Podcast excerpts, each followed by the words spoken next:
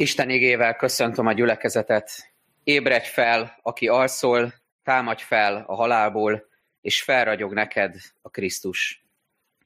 Kegyelem néktek és békesség Istentől, ami atyánktól, és ami Urunk Jézus Krisztustól. Ámen.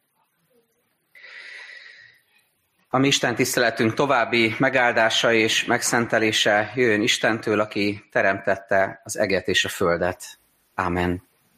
Legyünk imában az Úr előtt.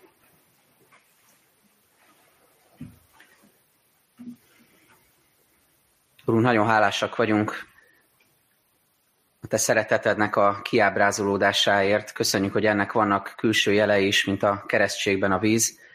Hálásak vagyunk azért, hogy jelen vagy Luca életében, már ismerted őt, ott, ott volt a, az ő élete, az ő története a szívedben, még mielőtt megszületett volna, és köszönjük, hogy, hogy ott vagy ezzel a családdal. És szeretnénk most a gyülekezet családjával együtt is eléd lépni, belépni a tróntermetbe, a szentségedbe, a jelenlétedbe.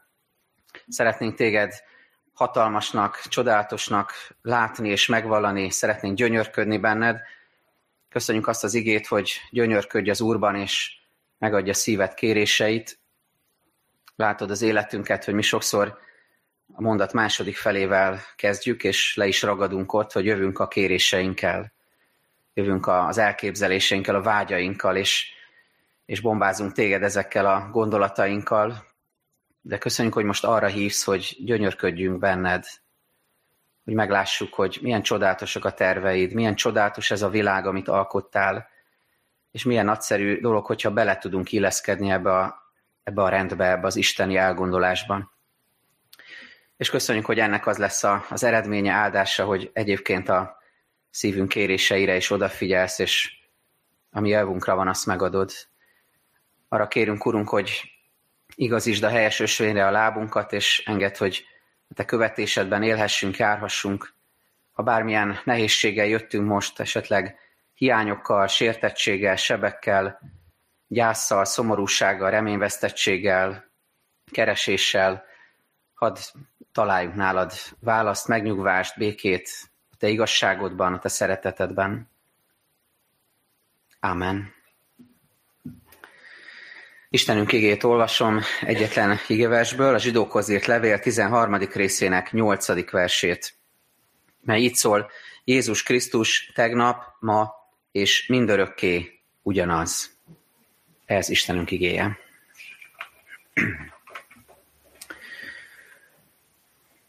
Biztos észrevettétek, hogy új molinót helyeztünk ki a, a kerítésre, a gyülekezetre, amely színeiben a téli időszakhoz illeszkedik, üzenetében pedig ahhoz a világhoz, amiben élünk, ahhoz a helyzethez, amiben mindannyiunknak részünk van, amely helyzetben szerintem az egyik legerősebb üzenet és isteni válasz az, hogy Jézus Krisztus tegnap, ma és mindörökké ugyanaz. Elé vagy mögé írhattunk volna még magyarázatot, meg ragozhattuk volna, meg még kommentelhettük volna, kiegészíthettük volna, olyanok, hogy ugye értitek, tehát egy változó világban élünk, és erre, erre mi ezt mondjuk, vagy ezt üzenjük, de erősebbnek éreztük azt, hogy csak az ige legyen kint, mert abban hiszünk, hogy, hogy Isten igéje élő és ható. És önmagában az, hogy ez a mondat kint van, ez a, ez a bibliai idézet kint van, Isten igéjeként fogadható, ennek ereje van, ez, ez egy erős, kontrasztos üzenet. És hogyha ha már ezt üzenjük önmagunknak, és bátorítjuk ezzel saját magunkat, meg egymást itt belül a, a gyülekezetben, és, és ezzel szeretnénk üzenni mindazoknak, akik elmennek itt a templom előtt gyalog autóval vagy, vagy buszon, akkor szálljunk rá egy kis időt, és nézzük meg, hogy miért olyan fontos ez az üzenet, és hogyan tudunk ehhez mi személyesen kapcsolódni. Két üzenetről szeretnék beszélni ezen belül. Az egyik a, a világnak a kontextusa, tehát amiben ez az ige megszólal, és a másik pedig, hogy mi Isten válasz erre. Hogyan reflektál Isten erre a világra most, és egyébként ez mindig is így volt, de kifejezetten most hogyan válaszol erre Isten, és ez mit mond el Istenről, hogyan mutatja be nekünk magát az Urat. szóval először a világ kontextusáról. Egy képet szeretnék elétek hozni, ami segít abban, hogy ránézzünk arra a világra, amiben élünk. Biztos halljátok a híradásokból, hogy mi zajlik Izlandon, mert inkább lekötik a figyelmünket a, a háborús hírek, meg az egyéb válságok, de, nagyon érdekes szimbólumá vált számomra az, ami Izlandon történik most. Talán hallottatok róla, vagy nagyjából képbe vagytok. És ezzel kapcsolatban szeretném összefoglalni azt először külső értelemben, geológiai értelemben, hogy, hogy mit látunk, és aztán megnézzük ennek a lelki vetületét. Szóval mi történik? Hát először is folyamatosan reng a föld, ami ugye nem most kezdődött, tehát ez az izlandi lakosok valószínűleg föl se kapják a fejüket egy közepes erősségű földrengéssel. Most azért volt egy nagyobb, és utána rengeteg kicsi, és, és ez, ez az egyik, amivel együtt kell élni, tehát ez arra a környékre nagyon is jellemző. Tehát folyamatosan reng a föld. A másik, hogy evakuálni kellett embereket az egyik kisvárosból, mert veszélybe került az életük, tehát az a az a kiszámíthatóság, amiben élték a mindennapjaikat, az pillanat alatt szertefoszlott, és hátra kellett hagyni mindent. Gondoljatok el ebbe bele, hogy volt, hogy pár perc vagy fél óra, óra volt arra, hogy mondták, most men, mennetek kell, gyorsan szedjétek össze, amitek van, és majd valahol másról fogtok élni, és nem tudjuk meddig, nem tudjuk megmondani, hogy ez meddig fog tartani. Tehát van benne egy, egy nagyfokú kiszámíthatatlanság. Aztán mindeközben ott lebeg egy nagyobb katasztrófa árnyéka fölöttük, hogy bármikor jöhet egy, egy hatalmas kitörés, vagy egy, egy nagy lávaömlés, és lehet, hogy az egész városunkat, ahol éltünk, el fog árasztani. Lehet, hogy teljesen máshol kell majd utána új életet kezdenünk. És az utolsó, amit szeretnék mondani erre a helyzetre ránézve, az egy mélyebb rétege az egésznek, egy mélyebb megértése, az, hogy, hogy valamit látunk a felszínen, történik valami a felszínen, de igazából ez azért van, mert a mélyben történik valami. És ennek van hatása a felszínre, a láthatóra. Tehát valami, valami láthatatlan dolog, láthatatlan erő, és ez azért van, mert talán olvastátok, vagy hallottatok róla, hogy két nagy lemeznek a határán egy törésvonal mentén fekszik Izland, és különösen ez a kisváros, ami alatt húzódik ez a törésvonal, az eurázsiai meg az észak-amerikai lemez, amik egymásnak feszülnek, ráadásul úgy, hogy még érdekesebb, de nem, nem egymás felé haladnak, hanem távolodnak egymástól, és azt olvastam, hogy évente ez két centiméter ez a távolodás. Nem tűnik soknak, de geológiai léptékben ez mégiscsak sok évente két centiméter. És emiatt óriási erők feszül, feszültsége van a mélyben, ami miatt történik ez a felszínen. Na most ragadjuk meg ezt a képet, mert hogy ez a kép nagyon jól jellemzi a mai világunkat, amiben mi is élünk keresztényként. Volt egy a teológián egy évfolyam társam, aki amikor elsősök voltunk, és be kellett mutatkozni, akkor elmondta, hogy ő egyébként geológus akart lenni, teológus lett, és elsütött ezt a kötelező poént, hogy hát mi a különbség a teológia meg a geológia között, ég és föld. Tehát, és egyébként olyan érdekes ez a, ez a szójáték, mert, mert keresztény emberként mi azt éljük át, hogy, hogy ez nincs is annyira távol egymástól. Tehát Jézus Krisztusban Isten emberré lett, ez azt jelenti, hogy a, a föld köz, az ég közel jött a földhöz, a menny megközelítette a, a, a földi világot, és itt van velünk, itt járt közöttünk Jézus. Szóval ég és föld, de ha már erről esett szó, akkor nézzük meg az egésznek a, a lelki vetületét, lelki szellemi értelemben mit jelent mindez, ami Izlandon történik, mert ez a mi világunkról mond el valamit.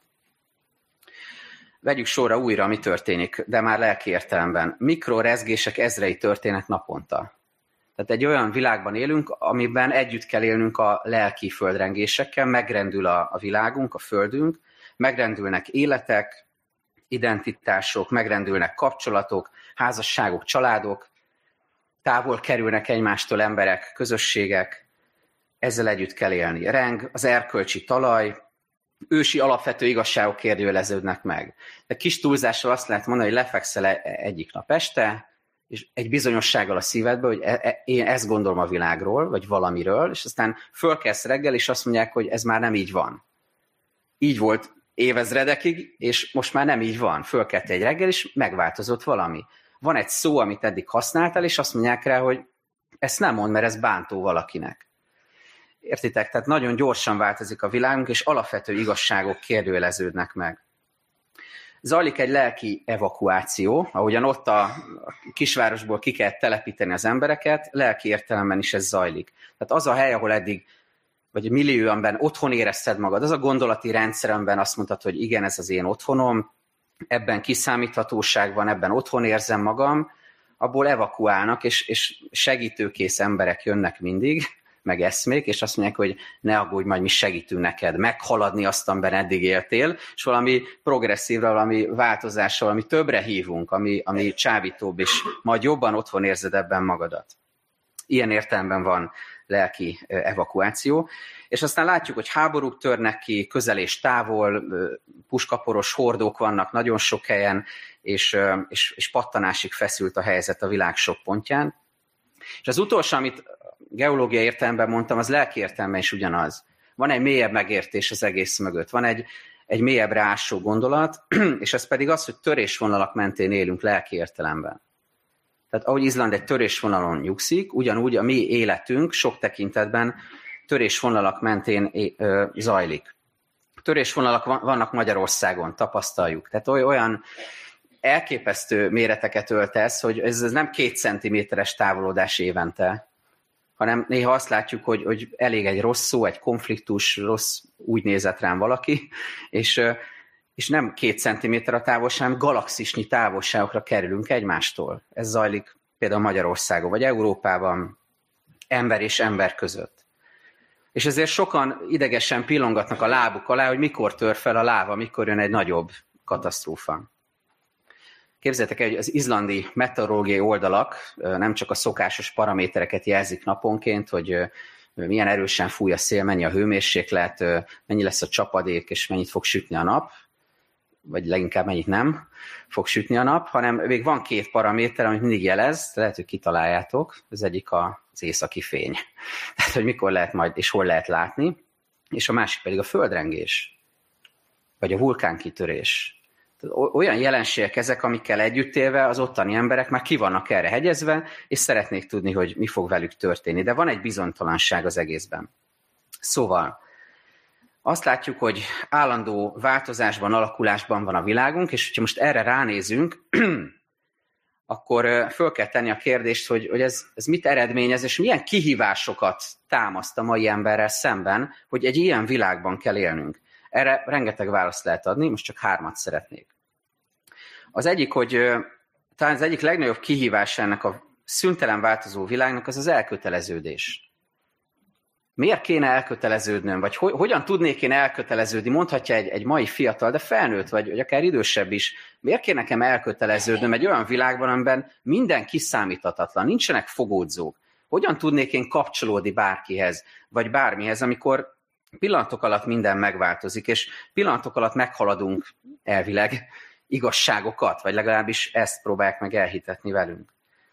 Tehát nagyon nehéz elköteleződni a kapcsolatokban, a családban, házasságban, nagyon nehéz, érdekes, figyeljétek meg, elköteleződni a nemzet felé, tehát itt élünk, Isten nem véletlenül teremtett ide bennünket, nem véletlenül beszéljük ezt a, a nyelvet, de nagyon sokak számára kihívás kapcsolódni ehhez, mert azt látjuk, hogy, hogy egy globális kultúrában élünk, ahol bárhol otthon lehetünk a világban. Miért kéne nekem egyhez kötődnöm, amikor mindenhol otthon lehetnék? Nehéz kapcsolódni. Nehéz kapcsolódni Istenhez, közösségekhez, egyházhoz, a gyülekezethez. Nehéz elköteleződni. Nehéz és kihívást jelentő a hűség, a kötődés, a kitartás, a hosszú távúság. Mindez óriási problémákat vet fel.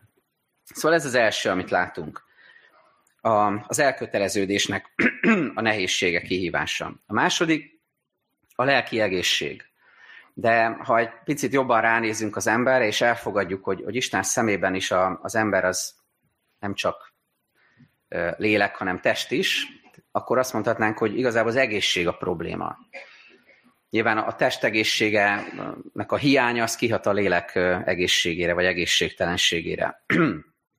De miért fontos ez? Mert mert azt látjuk, hogy az a világ, amiről eddig beszéltünk, az egy megbetegítő világ. És ez nem egy pessimista látás, hanem egyszerűen ez a tapasztalatunk. Megbetegítő ez a világ, ahogy élünk. Az életritmus, az életvitel, a munkához, az anyagiakhoz való viszony, az elvárások, a digitális kultúrának a hatásai, az egymástól való elszigetelődés, az elfolytások, a, az emberekben lévő frusztráció és elégedetlenség, ez nem csoda, hogy, hogy megbetegít testet és lelket egyaránt. És konklúzióként azt mondhatjuk, hogy, hogy nincs a helyén az ember. Ugye beszéltünk arról, hogy folyamatosan reng a föld, és eltolódnak a, a lemezek a mélyben, és törésvonalak vannak, lelkileg ugyanezt éljük át, hogy elmozdulnak a, a lemezek, és nehéz helyben maradni. Nehéz ö, fogódzót találni.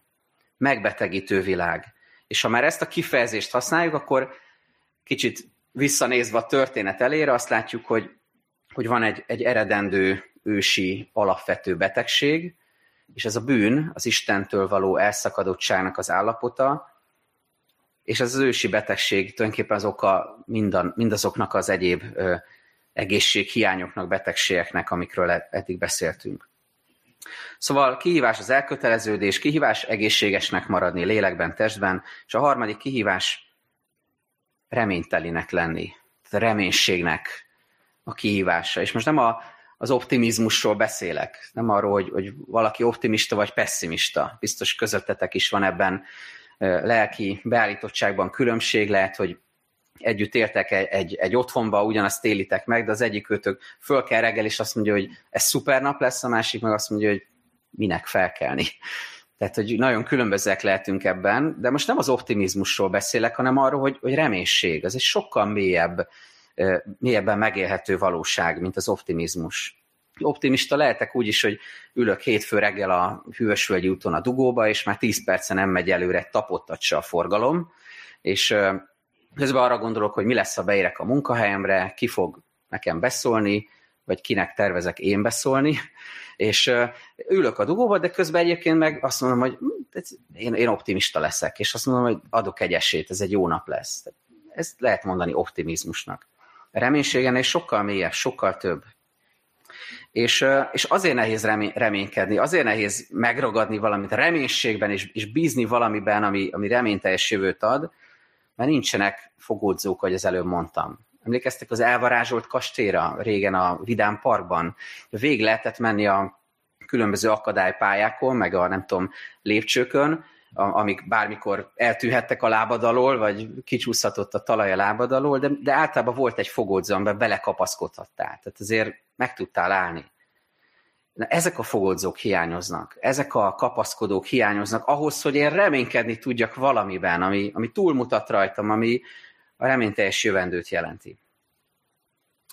Szóval ezek a, a kihívások jelentkeznek ebben a változ, változékony világban. És most nézzük meg, hogy hogyan válaszol erre az ige. Mit mond erre Isten? Hogyan lát bennünket, és ez mit, mit, mit árul el nekünk ő róla? Hogyan mutatkozik be nekünk a mi Urunk? Hogyan válaszol a mi, a mi legmélyebb kétségeinkre? Hogyan siet a segítségünkre akkor, amikor a mélyben folyamatosan ütköznek vagy távolodnak a lemezek, és, és kicsúszik a talaj a lábunk alól? Ahhoz, hogy ezt megértsük, és hogy ezt az egy mondatot megragadhassuk, ami az alapigénk, először a, a tágabb kontextust szeretném elmondani nektek, mert ez a mondat nem a levegőben lóg. Sokszor kiszedjük a kontextusból, és így is igaz, de nagyon érdekes megnézni, hogy egyébként a, az ige kontextusában ez mit jelent. A zsidókhoz írt levél egy, egy körlevél, amelyet az apostola az úgynevezett zsidó keresztény gyülekezeteknek ír, az azt jelenti, hogy olyan keresztény gyülekezetek, akik zsidó gyökerekkel bírnak. Tehát ez, a, ez, a, ez a, az eredeti identitásuk, innen jönnek, ez a, ez a megértésük, de megtértek és hívővé lettek Krisztusban. És emiatt a, a kulturális beágyazottság miatt rengeteg ószövetségi előképet használ az apostol. És beszél nekik Mózesről, Izraelről, a szombatról, a nyugalomnapjáról, a főpap szolgálatáról, a sátorról, a templomról, törvényről és számos más ószövetségi gondolatról. De végig Krisztusra mutat. Azt mondja, hogy ezt ismeritek, ezt tudtok kapcsolódni, és megmutatom nektek, hogy ez kiről beszél, és elkezd neki Krisztusról beszélni. És, és amikor ő előképekről, változandó dolgokról és láthatókról szól az Ószövetség kapcsán, akkor azt akarja mondani, hogy hogy figyeljetek Krisztusra, mert ő nem előkép, hanem ő maga a kép, az Istennek a, a képmása, tökéletes képmása, dicsőséges képmása.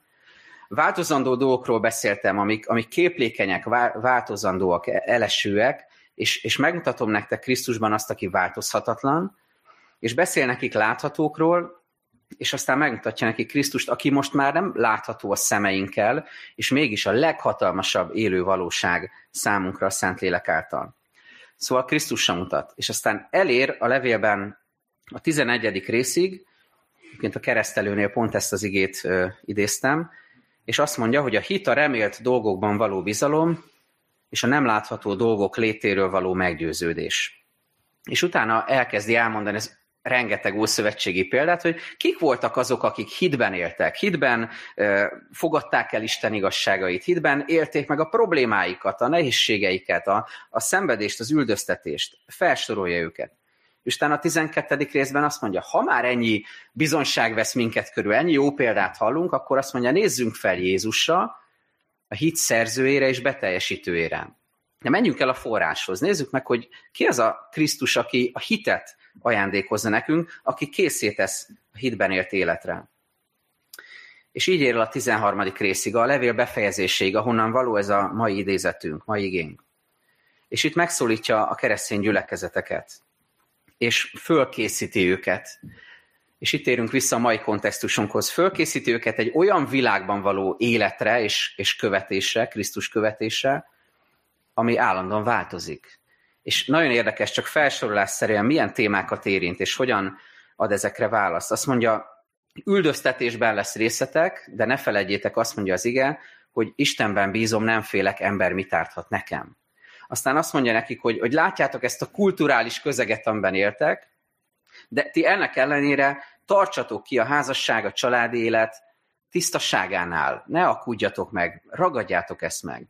Látjátok ebben a világban az anyagiasságot, hogy minden a pénzről szól, ez ma is elhangozhatna, nem csak az apostol idejében. Látjátok az anyagiasságot, ti pedig tanuljátok meg Krisztus tanítványaként a megelégedést és a hálát és az egyszerűséget. Látjátok, hogy tévtanítók jönnek, akik elbizonytalanítják a, a keresztény gyülekezeteket, ti pedig erősítsétek meg a szíveteket kegyelemmel, hogy ellen tudjatok állni ezeknek a lelki támadásoknak. Látjátok, hogy ellenséges ez a világ, és nem mindig lesz jó fej veletek, és nem mindig lesz kedves veletek, mint ahogy a ma is. És ti ennek ellenére legyetek nagyvonalúak, legyetek adakozóak, legyen a szívetek nyitva az emberek felé, és járjatok jó cselekedetekben. És az egész oda csúcsosodik ki, hogy azt, azt a mondatot mondja az apostol, hogy mert nincsen itt maradandó városunk, hanem az eljövendőt keressük.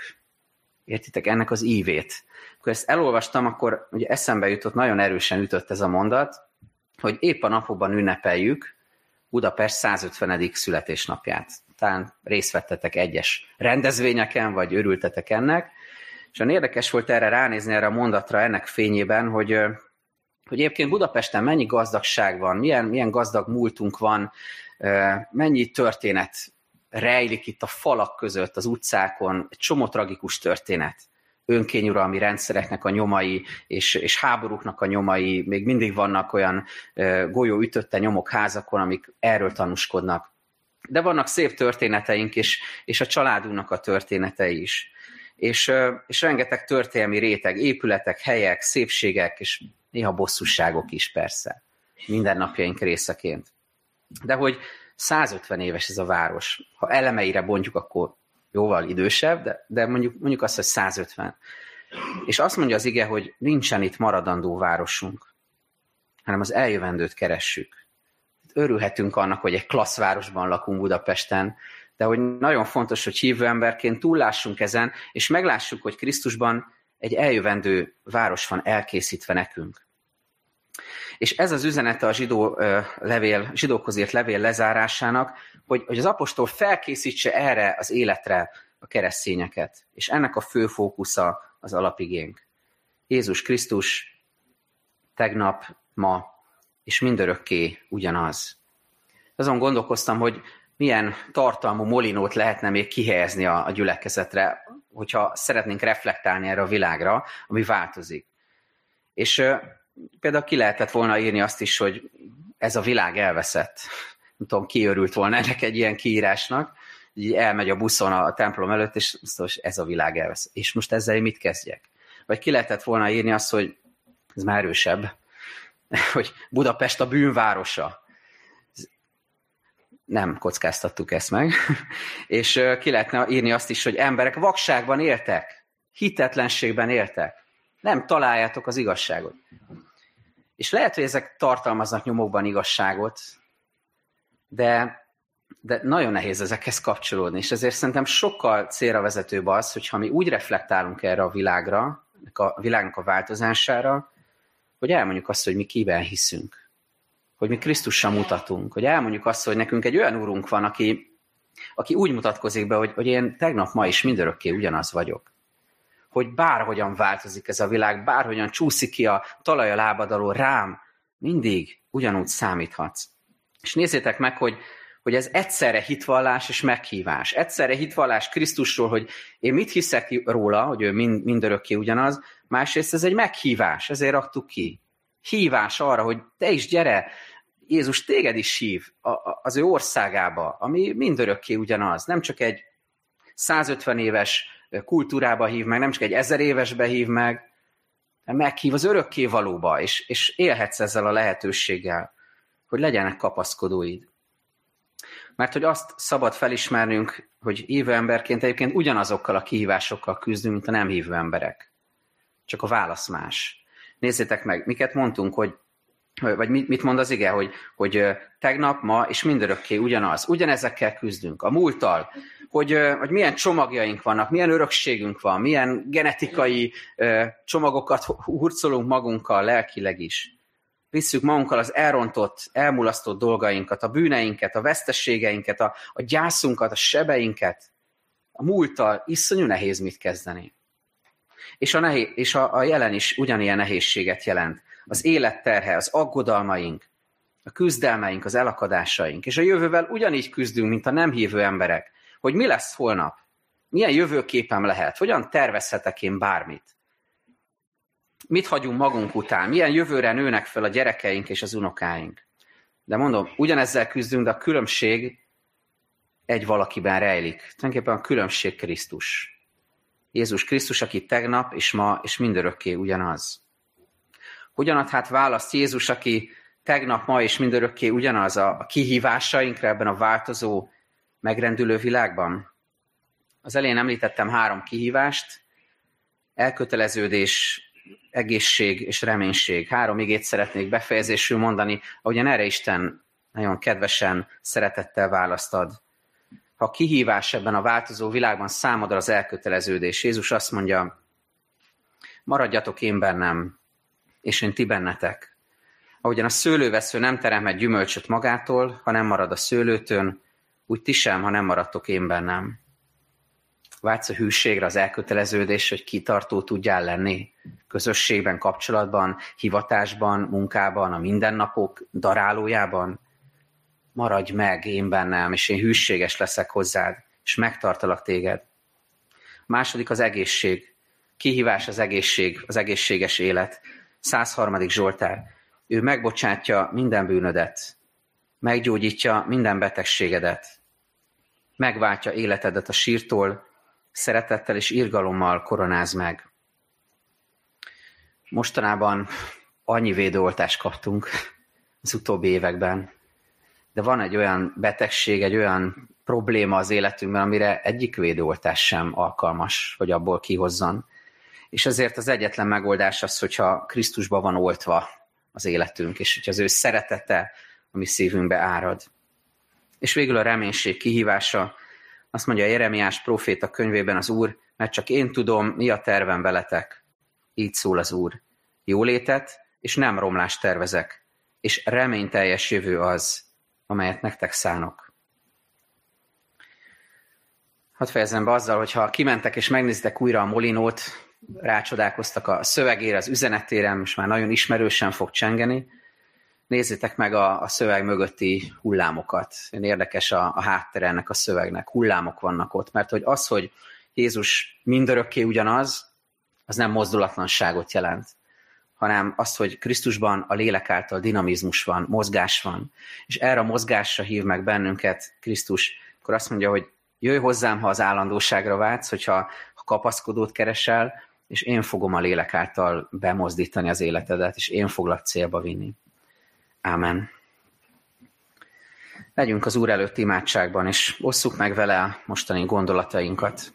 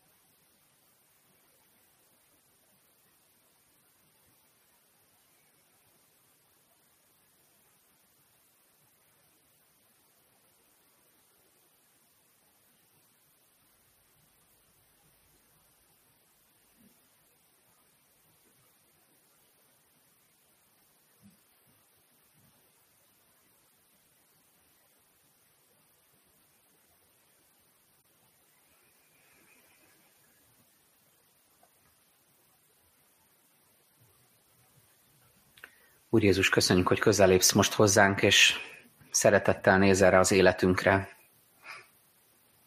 Urunk, most szeretnénk imádkozni mindazokért, akik,